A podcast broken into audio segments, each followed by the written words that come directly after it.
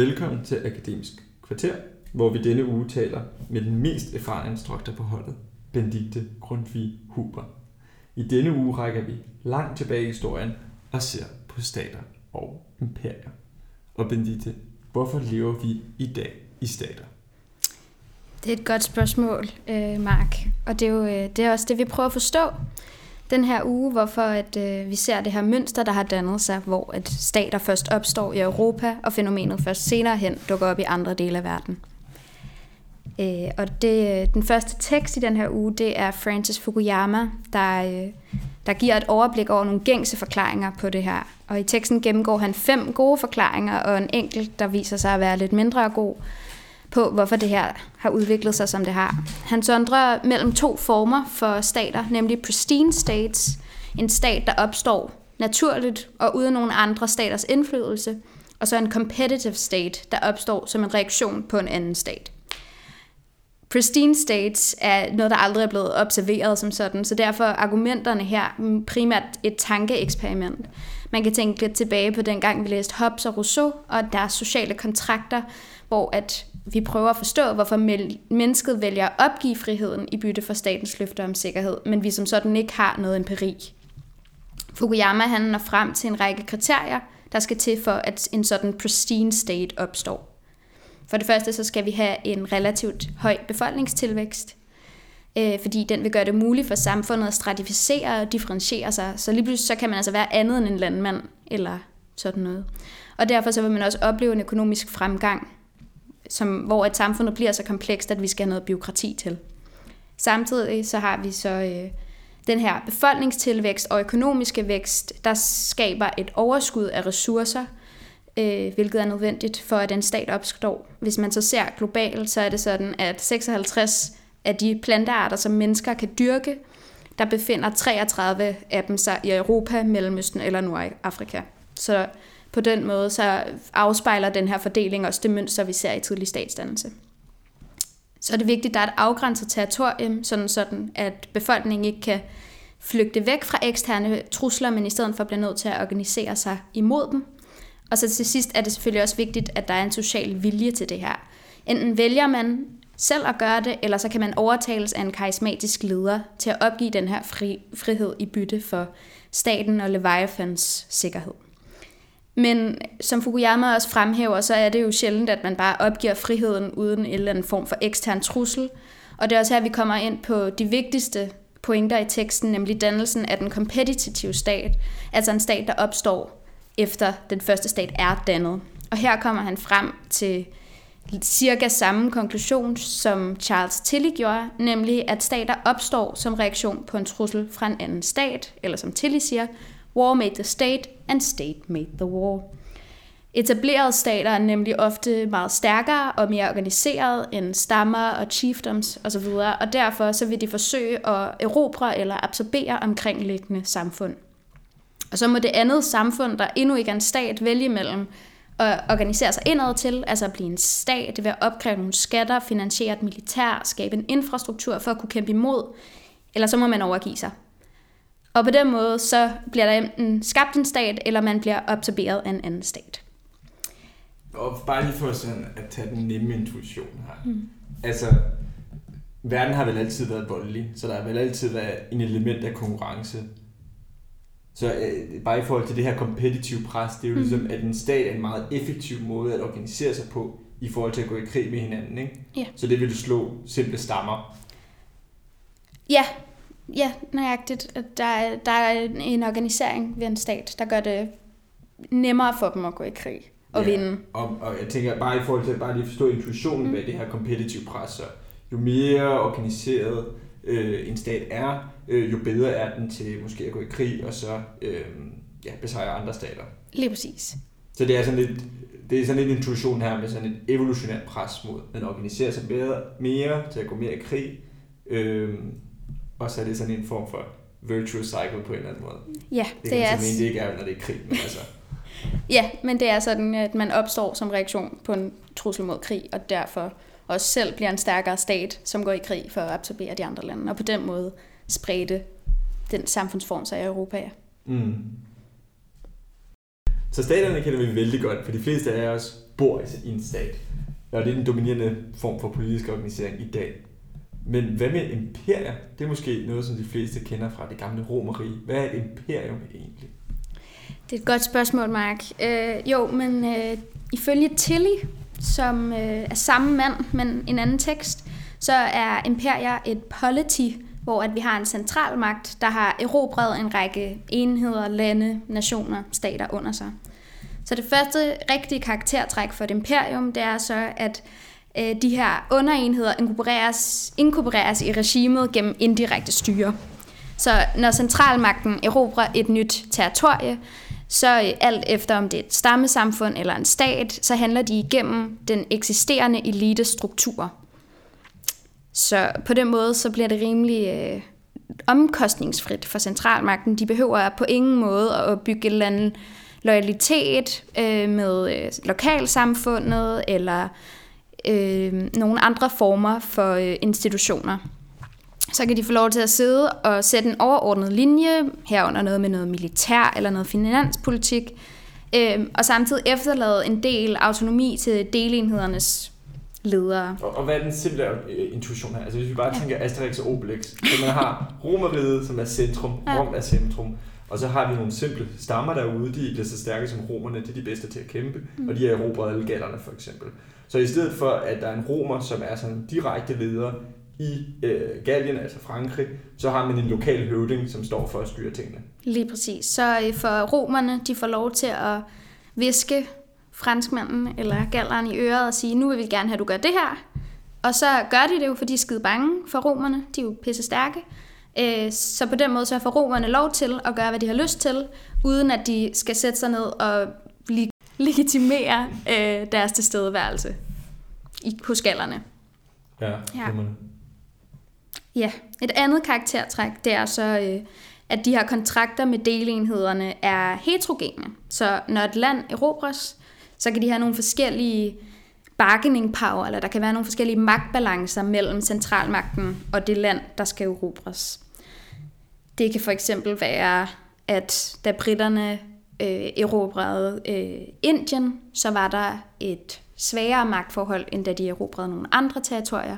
Og på den måde, så er det altså ikke samme forhold, der er mellem centralmagten og den stilenheder. Så altså, man skal lige forstå det. Der er en forhandling mellem nogen, der er i krig med hinanden. Der bliver skabt nogle, øh, nogle kontrakter til de her delenheder, mm. hvor at man bestemmer sig for, eller centralmagten bestemmer sig for, at I nu deler os, og vi bestemmer øh, militær øh, politik, og øh, derfor skal I give os nogle, øh, nogle mænd, nogle styrker, og derimod så giver vi jer sikkerhed. Så det er en stor leviathan, der ligesom sidder over dem. Så, så nu, før, altså, før så talte vi om, at der var en masse små stater, som enkeltvis prøvede at kæmpe for overlevelse. Og her er det så nogle superstater på en eller anden måde, eller hvordan skal man tænke over det? Ja, altså imperierne, det er jo altså ofte nogle enorme riger, når man kigger på det historisk, også når man kigger på det britiske imperie. Det er jo, de har strukket sig igennem, der er jo over hele verden. Altså, der er jo ikke nogen, der har, der har kunne undgå dem næsten. Og, og hvordan sætter vi, altså, jeg ved godt, vi var inde på det med indirekte og direkte styre før, men hvordan sætter vi stat og imperium sammen? Altså, er et imperium invaderet i en stat, eller kan det invadere alt muligt? Et imperie kan invadere lige præcis det, det har lyst til, fordi det er helt vildt stærkt. Øh, det kan både være stater, og det kan være øh, chiefdoms og stammer og, og så videre. Alle former for samfundsformer kan erobres af et imperie. Det er simpelthen det øverste på en, en hierarkisk i forhold til samfundsformer. Så det er også på en måde den ultimative krigsmaskine? Helt klart, helt klart. Det er også derfor, det er så, at det vokser så hurtigt, fordi at de kan få lov til at sidde altså englænderne kan få lov til at sidde i London og sige, nu vil vi gerne have det her, og så får vi nogle, vi, har, vi kan samle nogle mænd herfra, herfra, og vi, har nogle, vi får nogle penge fra de her lande og de her lande, bum, færdig. Men det er fordi nu har vi været inde på, hvad imperier egentlig er, men når vi taler om imperier i dag, så, gør, så taler vi ofte om imperiets arv og imperialiseringens arv.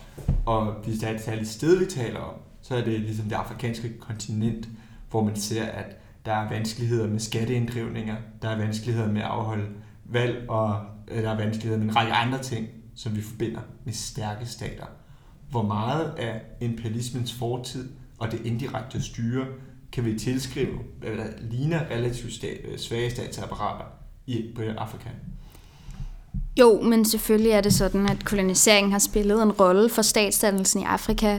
Men som Herbst skriver i sin tekst, så er det også vigtigt at huske på, at det ikke er den eneste historie. Afrika er mere end ens kolonihistorie, og det er netop den historie Herbst, han fortæller om. Han sammenligner Afrikas historie med Europas før kolonisering, for herigennem at forklare kontinenternes forskellige udviklingsmønstre. Han argumenterer for, at der ikke er noget exceptionelt ved Afrika, men at områdets geografi og historie kan forklare den svage statsdannelse. Helt konkret så er det den lave befolkningsdensitet på grund af den ufrugtbare jord og det menneskefjendtlige territorie, der gør det svært at projicere autoritet. I Europa så steg befolkningstætheden voldsomt samtidig med, at der var relativt begrænset landmasse, og derfor fik krigen en karakter, hvor den udspillede sig på baggrund om et ønske om territorie. Krigen, som berørt, er jo essentiel i statsdannelsen øh, igennem inddrivelsen af skatterne til betaling af krigens omkostninger. Og på grund af den her konstante trussel mod ens territorie, så er det også nødvendigt at cementere noget autoritet for at sikre sig, at landet kan, øh, kan opretholde deres grænser. Så, så der har boet relativt folk, øh, få folk i Afrika, fordi det er svært at lave ordentlige afgrøder, eller hvordan? Ja, altså i forhold til øh, Europa, så øh, har der været mere end nok jord, men den jord, der har været, har ligesom ikke været frugtbar nok til at understøtte en befolkningstilvækst, der har været øh, lige så stor som den i Europa. Og derfor så har det også været svært at mobilisere en befolkning, og formålet med at gå i krig var ikke på samme måde at vinde territorie, for det havde du nok af. I stedet for så var det øh, at få kvæg eller folk, og derfor var det heller ikke lige så vigtigt at opretholde en landegrænse eller etablere en stat indad til. Okay, så, så det du fortæller os i forhold til, hvordan krig har påvirket øh, de to kontinenter forskelligt, det har helt sikkert påvirket, øh, at de har haft to forskellige udgangspunkter øh, i deres statsdannelse. Men koloniseringen har vel haft ekstra negative konsekvenser i forhold til at skabe gode stater i Afrika. Det har du selvfølgelig ret i. Øh, mange af de stater, der er i Afrika, er jo opstået som et produkt af koloniseringen, øh, hvor at, altså, mange af de øh, hovedsteder, der er blevet grundlagt, er jo også blevet grundlagt med vestens ønsker for øje. Så har man grundlagt nogle havnebyer, sådan så man nemmere kunne transportere varer eller mennesker væk fra Afrika, men det er ikke et særligt øh, brugbar øh, platform, hvis man ønsker at projicere magt ud af mod et land, hvis man befinder sig på grænsen af det. Og det har jo også været et ønske om, at, at øh, Vesten ikke øh, havde lyst til, at de reproducerede de meget succesfulde magtstrukturer, vi havde i Vesten, fordi man ville ikke have nogen flere, man skulle i konkurrence mod. Så øh, på den måde så var der heller ikke noget ønske om at udvide infrastrukturen, og den arv har jo så sat sig i dag, hvor at mange områder i Afrika stadig har svært ved at, at, at, at koble staten med de omkringliggende områder. Der er flere folkegrupper, der lever fuldstændig frakoblet fra en stat. Øh, samtidig så har europæerne gjort alt, for, øh, alt i deres magt for at forhindre krig i Afrika. De prøvede ligesom at holde det så fredeligt som muligt, sådan så de ikke behøvede at bruge penge på at slå krig ned. Men altså, som ifølge Tilly og Fukuyama, så er det jo essentielt for statsdannelse, at vi har noget af den her territorielle krig. Det er ligesom, øh, det er sådan stater dannes. Og så kan man selvfølgelig også se, at efter koloniseringen, så er der jo blevet trukket nogle landegrænser under Berlinerkonferencen, som er, altså, de er jo ikke arbitrære, som at man ikke havde tænkt over, men man er helt klart tænkt over, at man skulle gøre det så svært for afrikanerne som muligt, for de er jo blevet lavet på tværs af de folk, der eksisterede førhen. Så i, lige pludselig så står en stat og skal ikke bare øh, finde ud af, hvordan man er en stat, de skal også håndtere de her interne konflikter mellem forskellige folk. Der er ligesom ikke en, øh, der er ikke nogen nationalfølelse, der er medfødt på den måde i staterne. Jeg tror, at på et tidspunkt så sagde du, at Europa fratog Afrika muligheden for at føre krig. Og der er vist en eller anden kontrær amerikansk politolog, der har sagt, why not give war a chance? Ja, det Should we give war a chance Ludwig, i Afrika? Ja, Ludwig han mener, at, øh, eller jeg ved ikke, om han personligt mener det, men der er, det er en diskussion, hvorvidt at man skulle give dem lov til bare at gå i krig med hinanden, og så skulle de jo nok følge trop, ligesom os. Men som Herbs og Fukuyama siger, så er der jo også noget med at den, altså den verden, eller den, det område, de befinder sig i, det er sværere på tværs af en ørken, der er noget med nogle ufrugt, øh, ufrugtbare jord, der er alle mulige andre ting, der også spiller en rolle. Det er min personlige holdning. Jeg tror ikke, at vi bare skal starte noget krig, men det, det er der jo folk, der er uenige i, ja. Det er der folk, der er uenige i. Ja. Og vi må håbe, at der er nogen, der tager nogle ting med fra fadet, så de kan forstå problemet ordentligt, sådan at man ikke behøves at sende andre lande i krig. Men det var det, vi kom omkring i denne uges Akademisk Kvarter, der omhandlede stater og imperier, og det første bor vi alle sammen